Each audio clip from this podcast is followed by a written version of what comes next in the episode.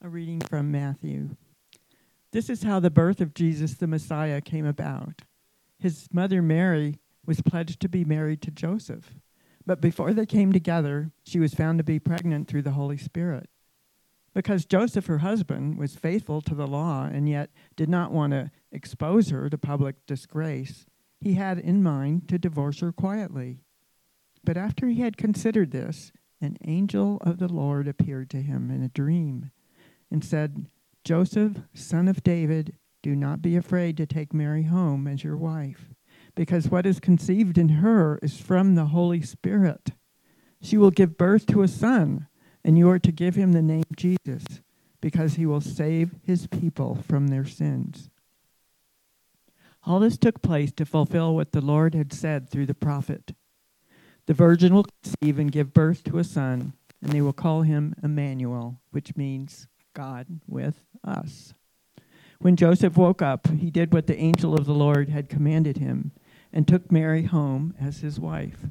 But he did not consummate their marriage until she gave birth to a son, and they gave him the name Jesus. The word of the Lord. Thanks be to God. The kids are invited to kids' church with Kelly, I believe.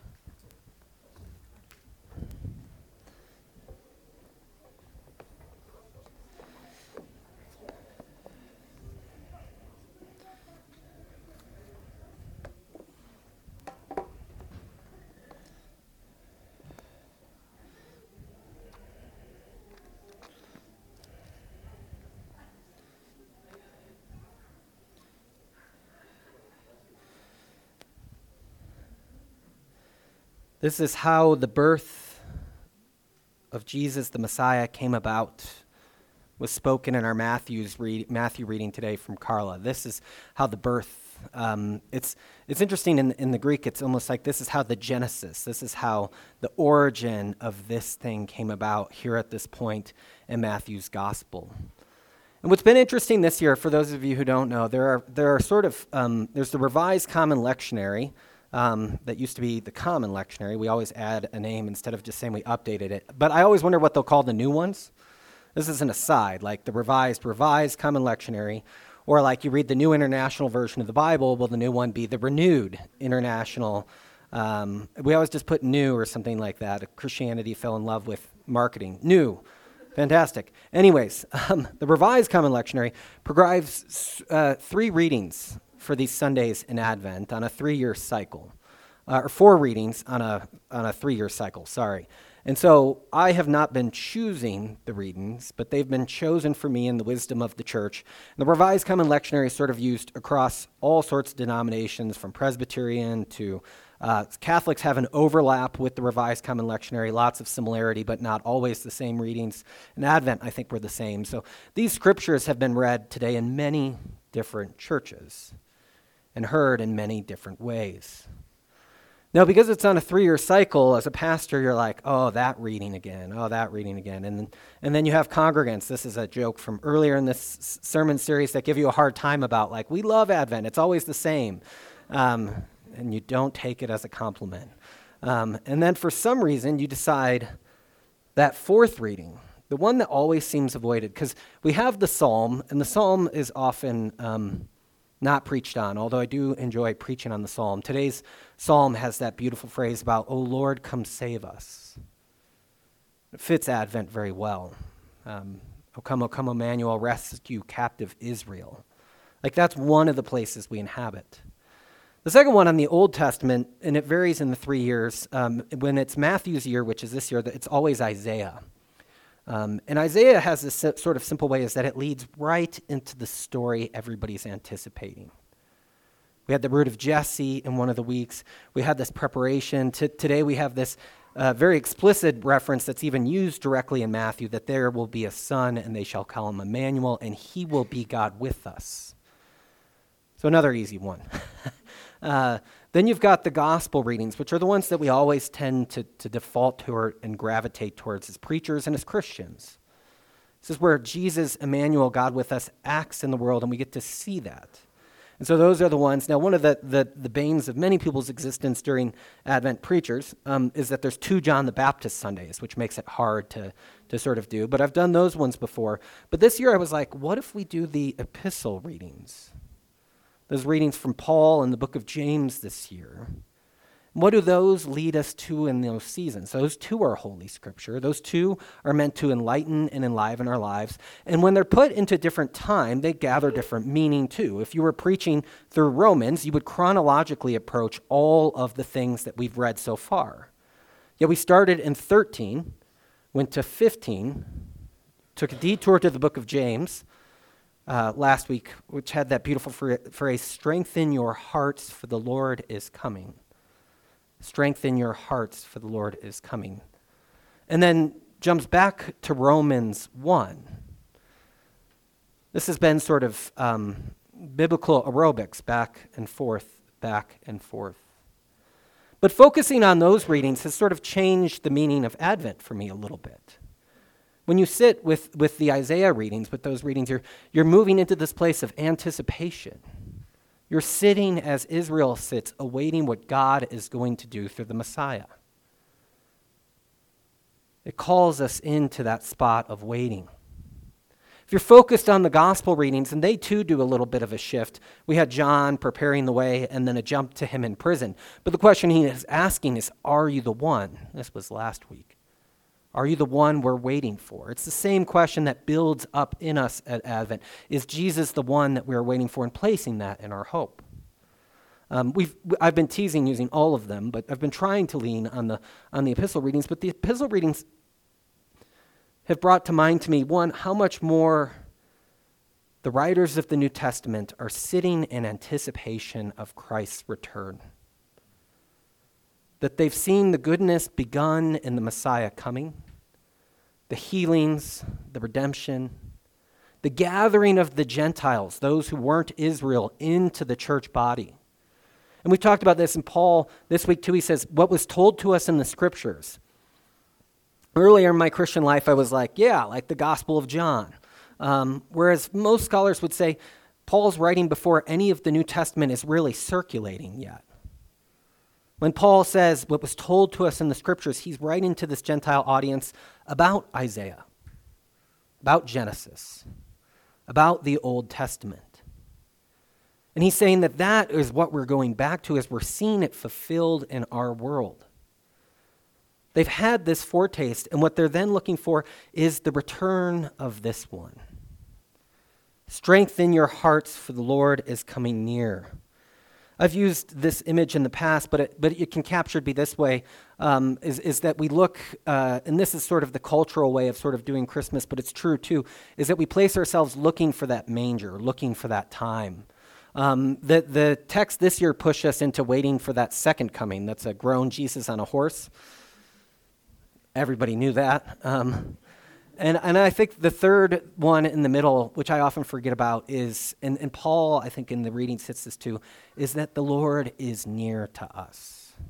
That we gather in the church and we gather, and, and there's a sense in which God is here because God has gathered us together. And we meet him in this place at this time. So we have those ways of sort of looking at it. And I wanted to go back to that, that first Romans reading for a, a second. Um, Besides this, you know what time it is, how it is the moment for you to wake from your sleep. For salvation is nearer to us now than when we became believers. The night is far gone, the day is here. This, for me, as we've looked at what the later part of the New Testament is trying to tell us about Christ in the way that we might say we're awaiting an advent, we're awaiting an arrival, is it saying that there's one that is now near to us the night is far gone, the day is here. So for me in this season, it's been, it's been putting us more and more, I think, at the edge of what God might be about to do. It's been, um, for me, calling to mind sort of uh, the pressures, not in a good or bad way necessarily, although it contains both, of, of what does that expectation mean? Ethically, you know, if you had so much time to live, what would you do? Um, a common question, but to say, as we sit here when the night is far gone and the day is near, how does that change how I prepare myself and think about my life? How as I move towards sort of this, this celebration of the incarnation when God is with us, Emmanuel is near to us, what am I actually sort of um, being drawn into as I look forward? I think this is choosing to sort of focus on those later texts has pushed me more into the looking forward than I have been in Advent, which is weird because the church in its, its seasons, um, Advent, Lent, Easter, uh, Pentecost, season after Pentecost or ordinary time, um, Epiphany, um, Advent is, is probably the only time where we'll lean forward in that way. We'll be caught in that return way. Um, and so often, I think it's become a looking back thing. Um, and there's beauty and goodness in that, to inhabit that space. But my hope is this year that leaning forward thing has maybe meant something, a different shade to Advent, a different shade to how we think of ourselves, particularly because so much of the New Testament is focused on that jump forward. And so, as I was reading this week, I just want to read this one quote, and then we'll jump into sort of a, a quicker journey through the text today. But um, this is from uh, Karl Barth. We live in the midst of the living revelation of Christ, that revelation which has already occurred and that which shall yet occur. We live between the word which we have heard in all its sufficiency and the word which we must hear in all its overpowering novelty. We do not live between birth and death, we live between baptism and the Lord's Supper. We do not live in the present, we live by that constant reminder of that which has been an exception of that, of, for that of that which is to come. We do not live in our time, we live in God's time. We live in this brief, dark, and yet not totally dark world. It is this brief and semi dark because from its beginning and its end there have been streams of the light banished from the night, from the two brilliant days of God, which in truth are not two days, but one day of Jesus Christ, the day that was and the day that which is coming.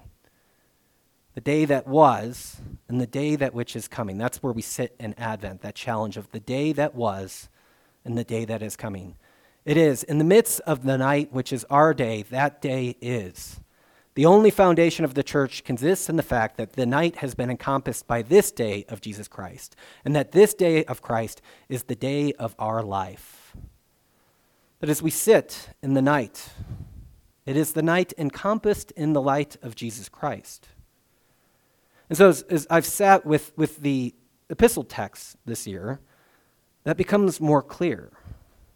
Paul is always saying, the night is almost over. The full day has yet to come.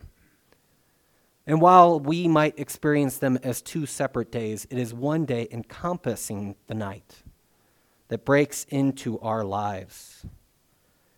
And this brings us to the psalm for today. The psalm has this notion within it of these two days and two times as well. The psalm is both is the psalm of lament. But it says that God has been here.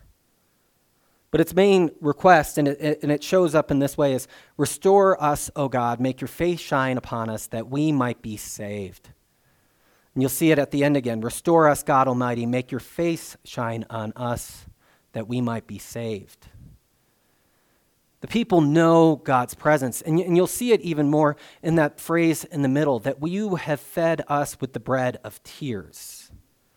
In Israel's history, they're fed with the bread of God's presence. And yet they know something of the presence having gone out. Instead of being fed with presence, they're fed with bread of tears. Restore us, God. This names the place in which we are captured in between the times of knowing that God's presence is meant to sustain us, and yet we find times in which there is nothing. We are eating the bread of tears.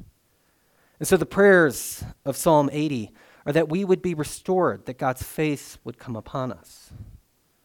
And face is, is one of my favorite sort of biblical images because it also connotates presence.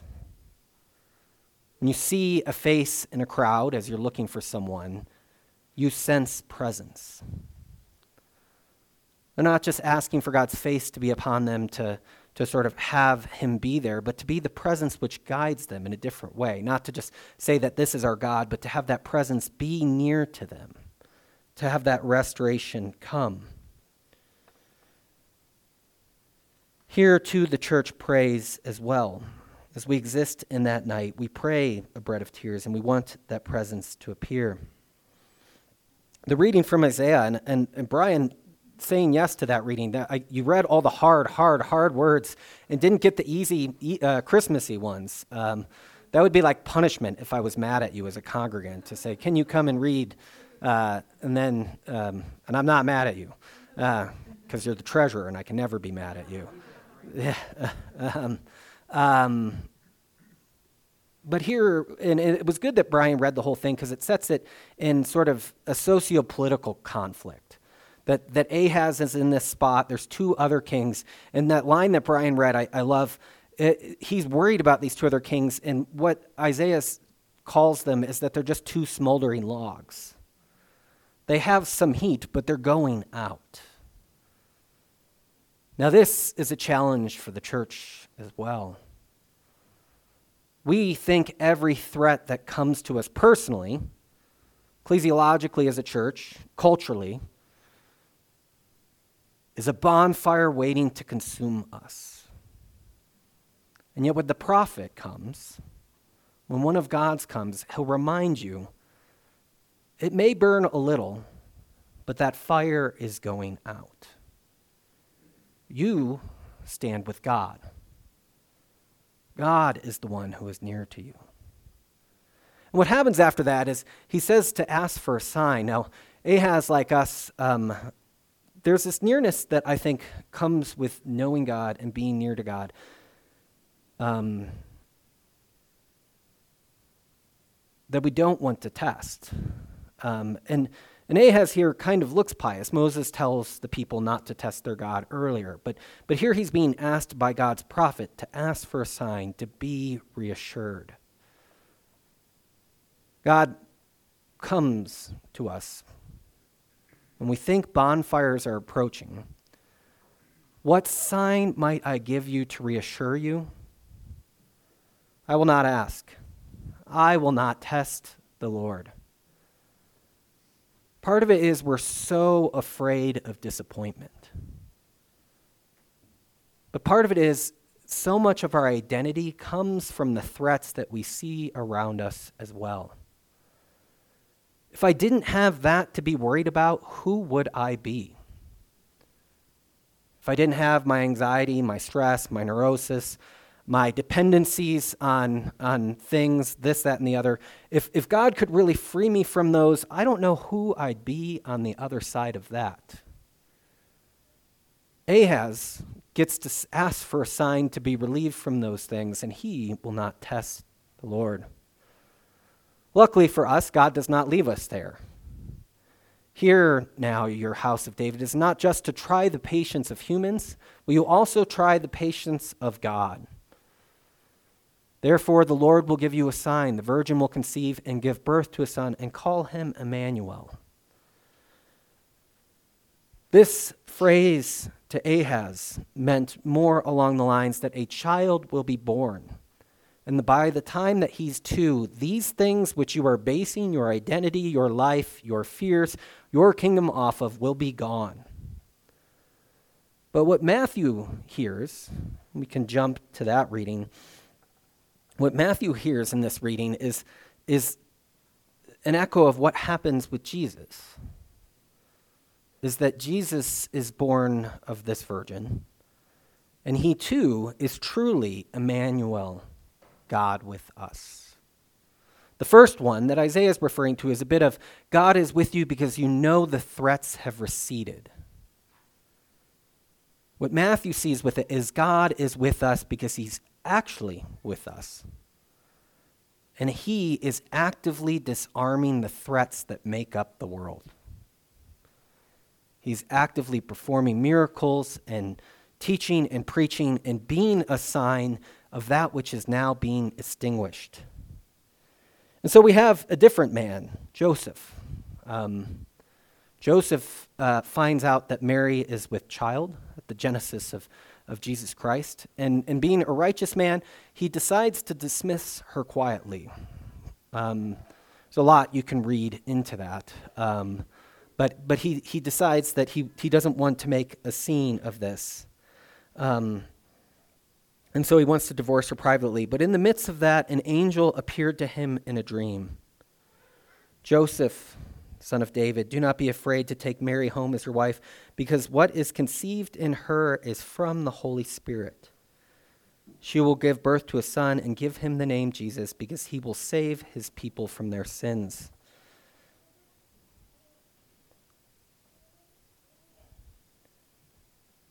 I thought I had that up hit there, yes. Um, he will save their people from their sins. There's a bit of a play on words at that last part because Jesus means save us, or God will save us, or um, Yahweh helps us, something like that. And so Jesus saves, you will name him God saves because he will save us from our sins. And this is um, the sign that Joseph is given. And Joseph has this quiet obedience to him.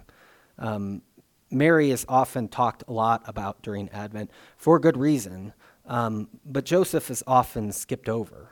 Um, but he has this quiet obedience of, of, and if you pair him with Ahaz, you see someone who says, I will not test the Lord. I will not ask for a sign. I want my identity to be this way. And then you've got Joseph, who seems to be accepting of what the God is displaying to him in faithful obedience in small and simple ways. And he receives this sign and does what this sign asks of him. And that saves us from our sins thing is, is this way in which, if you look at what Israel has been through, one of my favorite uh, phrases is God is whoever um, raised Jesus from the dead, having previously raised Israel out of Egypt. God is whoever raised Jesus from the dead, uh, having previously raised Israel out of Egypt. The first sign, and Matthew's going to overlay Moses on Jesus quite a bit, is he took his people from oppression and slavery and um, out into the wilderness to bring them to the promised land. This is what faithful Jews, and if we were there too, might have been anticipating at this time. This one who comes to us will save us from Rome. But what we find often in these readings, particularly in the New Testament, is that God has this bigger mission that he's undertaking with Jesus, which is that there's oppression and slavery that comes from the outside, and then there's oppression and slavery that comes not just from the inside, but from the whole world.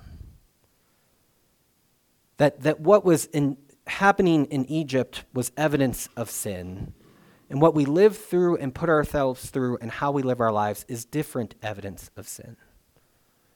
Or to put it this way, in, in Paul's language, which he will, is that Christ comes to free us from death through his resurrection. You can be freed from slavery, but sin, which is its wages, will still kill you. God's undertaking in Jesus is meant to be more expansive to that, following the sign that came before, but also uh, liberating us as well. His name, Jesus, uh, Yahweh helps save us from our sins. And that she will be born of a virgin, I think, has this way of, of pointing these two ages out. What we find often in the old age is that God is um, working in his miraculous births with the barren, where there is no hope that you might save yourself. That door has closed. Sarah and others, too old and barren to have children. There, God brings life. But here, for the advent of the new age, Jesus, God decides to work his miraculous power through a virgin. And you can see the difference there that something new is going to begin, that something's going to be transformed in that way. Now, I know there's, there's people who struggle with the virgin birth, this, that, and the other, which is not something I want to get into today at all. Um, but I do think what awakens us to it in certain ways is how the miraculous has been born within us. Then we see the miraculous in the world. There's an old Methodist story about a man who was an alcoholic who becomes uh, a Christian, um, and his coworkers are giving him a hard time, and they asked him, "Do you really believe in the virgin birth and that Jesus raised from the dead and that he turned water into wine?" And the man replies back, "I don't know if he turned water into wine, but he turned wine into furniture in my house." Um, he had been freed from alcoholism; it had turned wine to furniture in his house. So often with the miraculous, I think what happens for me is that I see in which what God has done in my life. How the doors of faith have been open. How these things have been transformed. That, that it doesn't become an issue as much as did this really happen, as much as God is already doing miraculous things that I see in the advent in the midst of this world. I believe in the virgin birth um, but I also believe the miraculous happens for us today as well. And so there's that sign as well. This one, uh, I gave that long introduction on how we get these readings. The Romans 1 1 through 7 reading just baffled me as why the lectionary people would pick it. Um, uh, there's, there's so much good in it, but it's such uh, challenging reading. And it's um, d- how many tabs do people have open on their browser right now? 22, 30, Shelly, how many? 33, yeah. So if you go through Romans 1 and you open every reference, you're going to have like 40 tabs open on your browser. It's a thick, thick passage in which Paul is also not just announcing who he is, but he's, he's giving a, a tight summary of the gospel he's about to expound for the next 16 chapters. Um, and so I was frustrated with what do they want me to do with that? Um, this is also why pastors should read ahead. Um, that's confession time. Um, but as I sat with it, I, I, realized that what comes in this section that's up on the screen, that the gospel he prepared through his prophets and the holy scriptures regarding his son, who as an earthly life was a descendant of David. It's reminding them that this is the renewed David who comes to lead them and through the Spirit of holiness was appointed the Son of God in the power of his resurrection from the dead, Jesus Christ our Lord. Through him received grace and apostleship to call all the Gentiles to the obedience that comes from faith for his name's sake.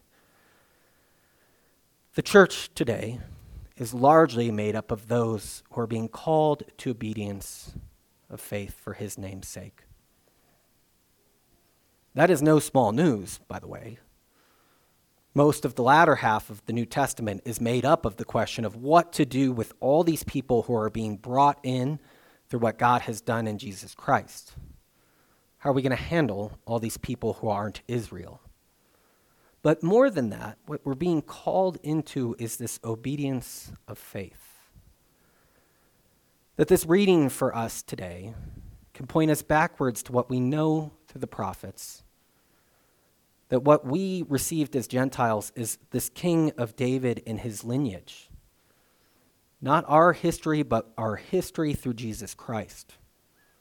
It's an important thing to remember. We are grafted into this, Paul will later say in Romans. Not our history, but grafted into that as our history because of this one, Jesus Christ. And what we see in his sonship and his power in the resurrection of the dead is so that we might be called into the obedience that comes through faith. As I began that, that cross pressure of these two ages coming together that has sort of become more real for me this Advent, has called me into this what does it mean to be called into the obedience of faith? how might the expectation of Christ's return shape the obedience of faith in my midst, in my life, in our time? Big questions. And Paul ends this introduction with this classic grace and peace. It's so often that we forget, it, he says it every letter, that it becomes um, rote, I think, sometimes. There's a great New Testament scholar, Richard Hays, who tried to write a book on every theme that appeared in the New Testament. It's a wonderful book called The Moral Vision of the New Testament. And uh, Anabaptist scholar I like, Willard Swartley, was in conversation with us, and he said, The th- word you miss that is in every book of the New Testament is peace. Richard Hays had spent his whole life studying Paul that the phrase grace and peace to him disappeared from the page. Disappears for us often, too. As uh, Paul saying grace and peace again. Now, moving on, moving on. But grace and peace. It is this season that these are things that we hear in our songs, often peace as well. And I was studying this week, this will be the final thing, is, is this from Augustine, he says, the forgiveness and the gift of the Christian family may be, he means by grace, the defeat, uh, uh, the gift of the family is what he means by grace. That we are gathered here, that we've been brought into a new community, that grace can be here. But the second one, the thing that I love, and the defeat of invisible uh, enemies by peace.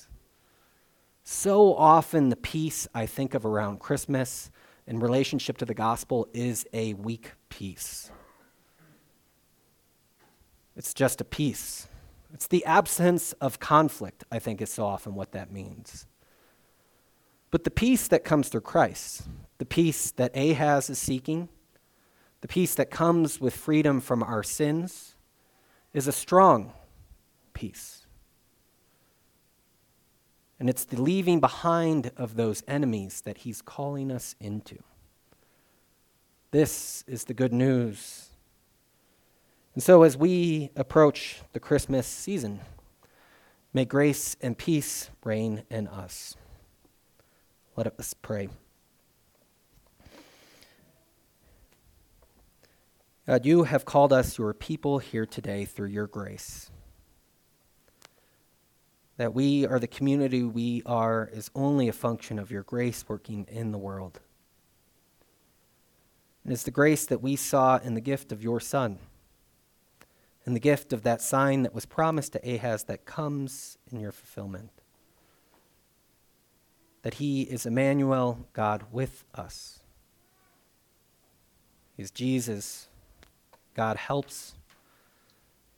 God saves who comes to save us and deliver us from our sins.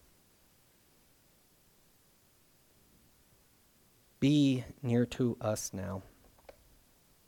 Strengthen our hearts, for the Lord is near. Restore us.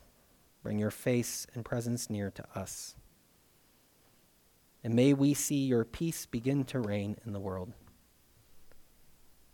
Two or many kings we might think surround us, ready to devour us. Our own comforts, addictions, enemies, difficulties, cultural concerns. May we know in light of the coming of your Son, Jesus Christ, that those things are diminishing in the world. And it is your grace and peace that magnify.